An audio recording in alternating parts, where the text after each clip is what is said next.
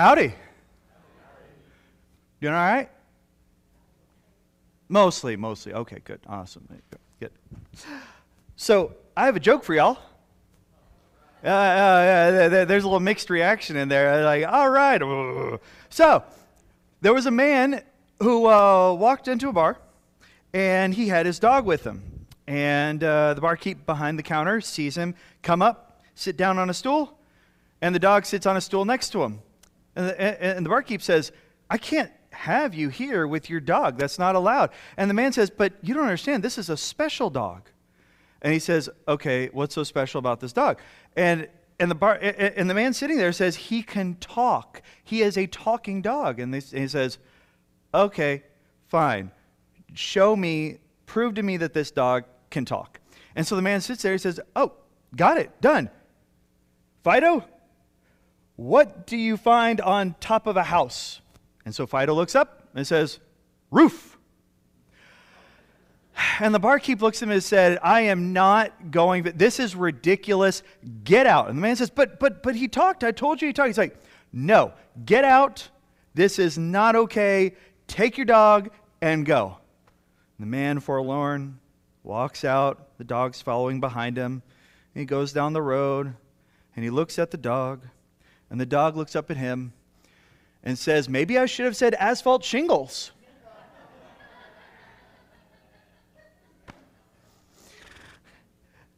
Go in peace, serve the Lord. There we go. Okay, and there we go. Okay. With that is that oftentimes, uh, oh, and by the way, uh, Lynn Schmaltz said that uh, uh, uh, he might have been speaking in tongues. I don't know. I didn't figure out how to fit that one in there, but that's for you, Lynn. Okay. With that, though, is oftentimes mocking and, and making fun can oftentimes become a part of our culture. It's a part of what we feel we're supposed to do in our everyday life. It is something that we consider to be normal. Now, over the generations, different people have gotten their news in different ways. So, one generation might have gotten their news of the world around them by the radio. And then the next generation may have gotten their news from the television. But more and more, young people, millennials, and Gen Z are beginning to get their news from talk show hosts. So basically, between The Daily Show and Colbert and Last Week Tonight and everything else in between, is that if the news is not making fun of someone or something, then they're not really interested in tuning in regularly. And this is actually a huge part of what we do in our everyday life as Western Americans. And, and, and, there's sometimes, you know, where you can have like some good natured fun with people a little bit. So I certainly hope. I mean, yeah, yeah, that's, uh, that's pretty much the source of our friendship. But with that also is, you know, like for example, uh, back when Guardians of the Galaxy came out, and they kept talking about how the main character, Peter Quill, thought that David Hasselhoff was his dad. So he always had a picture of Knight Rider in his wallet, and he's like, "That's my dad." Uh, and David Hasselhoff loved it, and on the second movie, ended up making a cameo appearance. So David Hasselhoff, Mr. Knight Rider, Baywatch, whatever else in between, German singing star, enjoyed getting to poke fun at himself. And that can oftentimes be really good natured and helpful. What is not as good natured is that we live in a world where we are supposed to mock anyone and everyone, even to the point where I'm 41 years old and I have never known a sitting president that someone did not joke about wishing they were dead. And the thing is that whatever it is that we do or don't agree with, to wish that the leader of your country were no longer breathing? Something seems wrong about that. And the thing is that we're looking right now at these Psalms because, as Pastor Tyler mentioned, is that oftentimes whenever we start the year off and we want to read through the Bible and we've got Genesis, Exodus, I think y'all are in Leviticus right now because mine is, and ooh, that one's rough. So, taking a break and looking at the Psalms is not only a way of being able to understand the encouragement that God gives us, but also because the Psalms are a way of expressing things that we don't always express.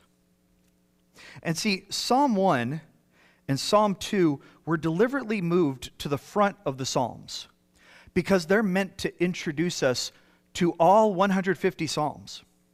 Because the first one is talking about how we obey and listen to the Torah, the law of God.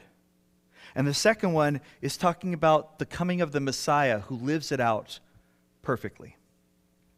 And the thing is that oftentimes when we look at these Psalms, it's very easy to kind of stop at the easier ones. Blessed is the man who walks not in the counsel of the wicked. Hey, I'm a pretty nice guy. I'm not wicked. Okay, I got one. All right, good. Let's see, let's see what else we got on here.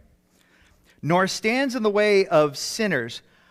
I mean, you know, I, am sure I've made mistakes from time to time, but I'm okay. I'm okay. Let's say I've got two out of two right there. And then, then the third one is basically like, nor sits in the seat of scoffers. Well, two out of three ain't bad.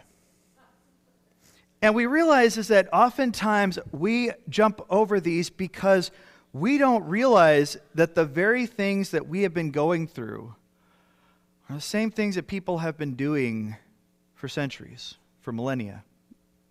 You see, we can't just blame our sense of making fun of anyone and everything on the internet as much as we want to. See, I have seen The Muppet Show.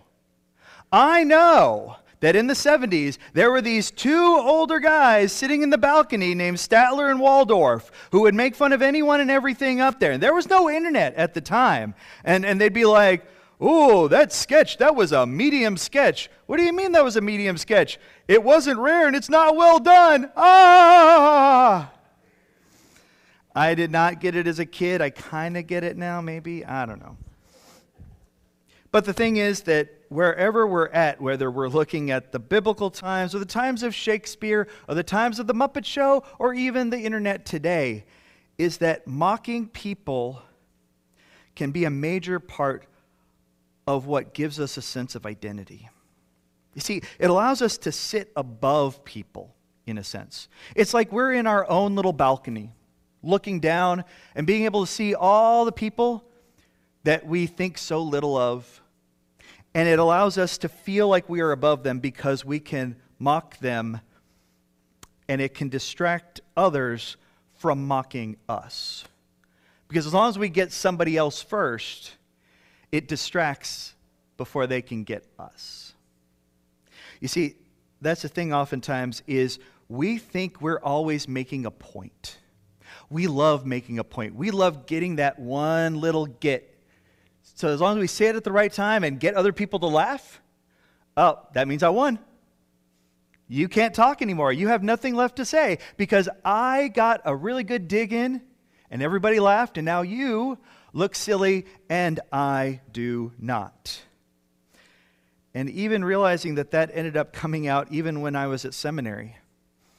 See, one of the first classes I got to take, it was this uh, pastoral theology class. And the teacher basically had us read a whole bunch of mainstream Christian books, like Purpose Driven Life and Becoming a Contagious Christian.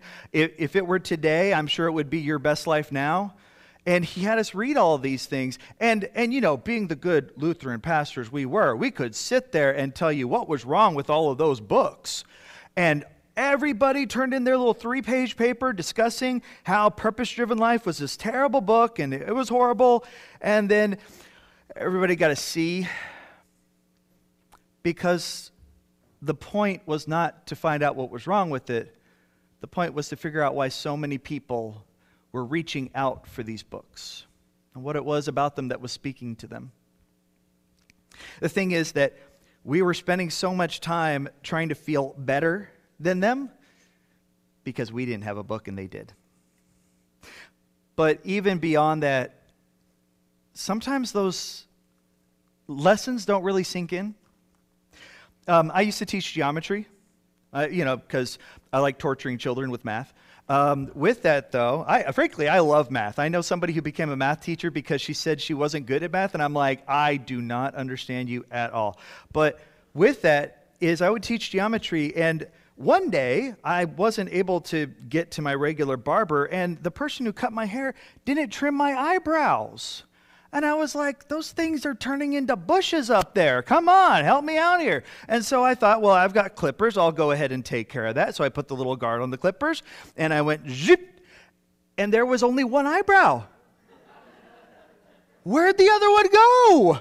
And I had cut it so short you could barely, it was like light, it was like blonde. And then I'm like, well, you gotta even them out. Ah. So there I go into class, and I'm sitting there with like no eyebrows. And then it's first period class, which is geometry. And then all of a sudden, this one kid just busts out laughing. He just can't stop. And it's like, everyone's like, what's going on? He's like, Jason, where are your eyebrows? Oh, he was, he was having the best morning at that point. And so, of course, I had to just look him straight in the eye and said, yeah, but I still get more dates than you do. Yeah. Yep. As soon as it came out, one of those things. See, I was so insecure at that moment in time that I needed somebody else to take the fall. And so I made sure that I threw it out there as fast as I could so that nobody, and nobody said anything about my eyebrows the rest of the day. I also don't know if I ever recovered that relationship with that student. I hope I did the thing with it is that oftentimes we are trying so hard to look at these passages and say, oh, well, this says the seed of scoffers because it says don't make fun of God. And in reality, when we see that he is like a tree planted by streams of water that yields its fruit in its season, and its leaf does not wither. Do we really want to eat fruit from an ugly tree? The thing is that if we are truly reaching and having the water of God, the living water changing us, then why is it that the things that come out of us are hurtful to the people around us? And more than that, how long would it take before I could finally tell that student about Jesus and he actually believes me about a loving God. See, that's the thing about this. When it says, in all that he does, he prospers, this isn't about always trying to be the winner or always trying to have the last laugh. It's about something deeper. You see, when we look at our passage from the Beatitudes. And it says, Blessed are you who are poor. He wasn't making fun of the poor, he wasn't mocking them. He was genuinely saying, You are blessed. Your life matters. At a time when being poor could possibly even mean that you didn't even have a life to live in your community. And there's Jesus saying, No, you're the one that's blessed and even going on, blessed are you who are hungry now. That was a thing back then. That's not us saying, oops, I only had one donut for breakfast. I guess I'm really ready for lunch now. That's when people may have gone days and didn't know where their meal was. And there's Jesus not mocking them, but looking them in the eye and saying, I see you. I see you. And I'm not here to mock you, I'm here to tell you you're blessed. And why was it that they were blessed? And, and what stood out to me, I was, I was watching a, a, a video clip. I, I, saw something with, uh, with Stephen Colbert this, this last week, and he was interviewing Dua Lipa. Apparently, that's a singer. I don't know. Is that is that a singer? Okay, okay. She's willing to admit it. She's not even gonna look me in the eye. Okay, got it. All right. So with that is there was this singer, and I remembered her because she was on this like soft drink commercial or something and she was like dancing and became a cartoon character and I was like okay whatever that seems kind of silly okay whatever and so I see them and it's like Stephen Colbert who makes his his money off of uh, you know making fun of life and people and then Dua Lipa who became a cartoon character I don't know And I'm like, what am I even seeing here? And Dua Lipa essentially just on syndicated national television on CBS says, Stephen, how do you see your faith overlapping with your job? And in six minutes, Stephen Colbert discusses the idea that death is not the end and doesn't have the final say in our world. And I sat there stunned at realizing that he had just connected with the gospel in front of everybody, right when I wasn't taking him seriously. See, that's the thing, is that oftentimes we're trying so hard to make ourselves feel better that we miss out on the fact that God is doing amazing things in and around us, even through the very people that we belittle to feel better about ourselves. Even at the times whenever we think that something could not possibly be worthwhile if it comes from this person, that person. And yet, if God Himself could speak through Balaam's donkey, then He can speak through anyone and everyone, no matter how ridiculous we think they might be. And that's the thing about the Beatitudes and why it speaks to us about Psalm 1 is that if we stop spending all of our time trying to make fun of anyone and everyone, that we might pause long enough to realize that we're the ones who keep feeling insecure. We're the ones who feel poor. We're the ones who feel empty. We're the ones who are looking for something to satisfy us.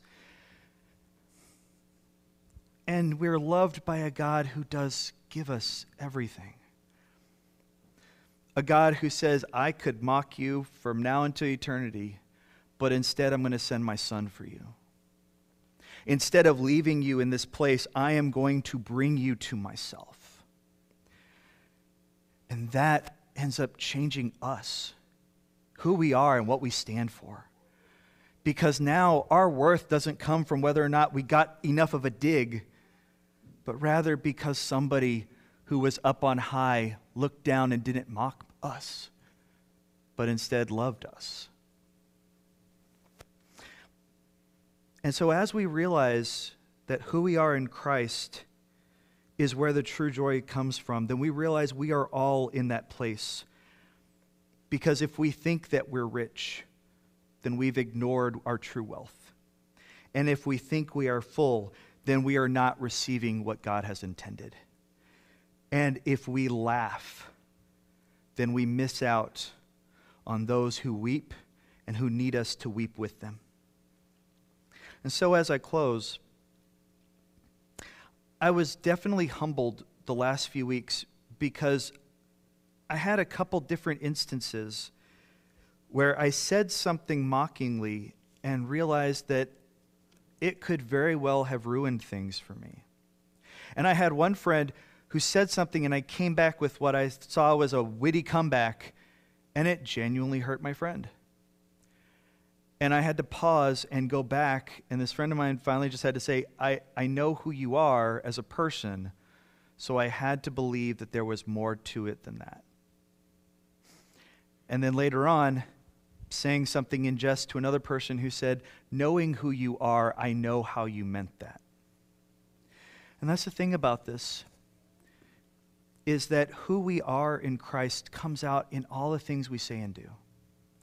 And so, as much as it feels satisfying in that moment to get the last word or to say something edgy, the real worth and the real hope comes because we are just as needy as they are. And we have been saved just as much as they are.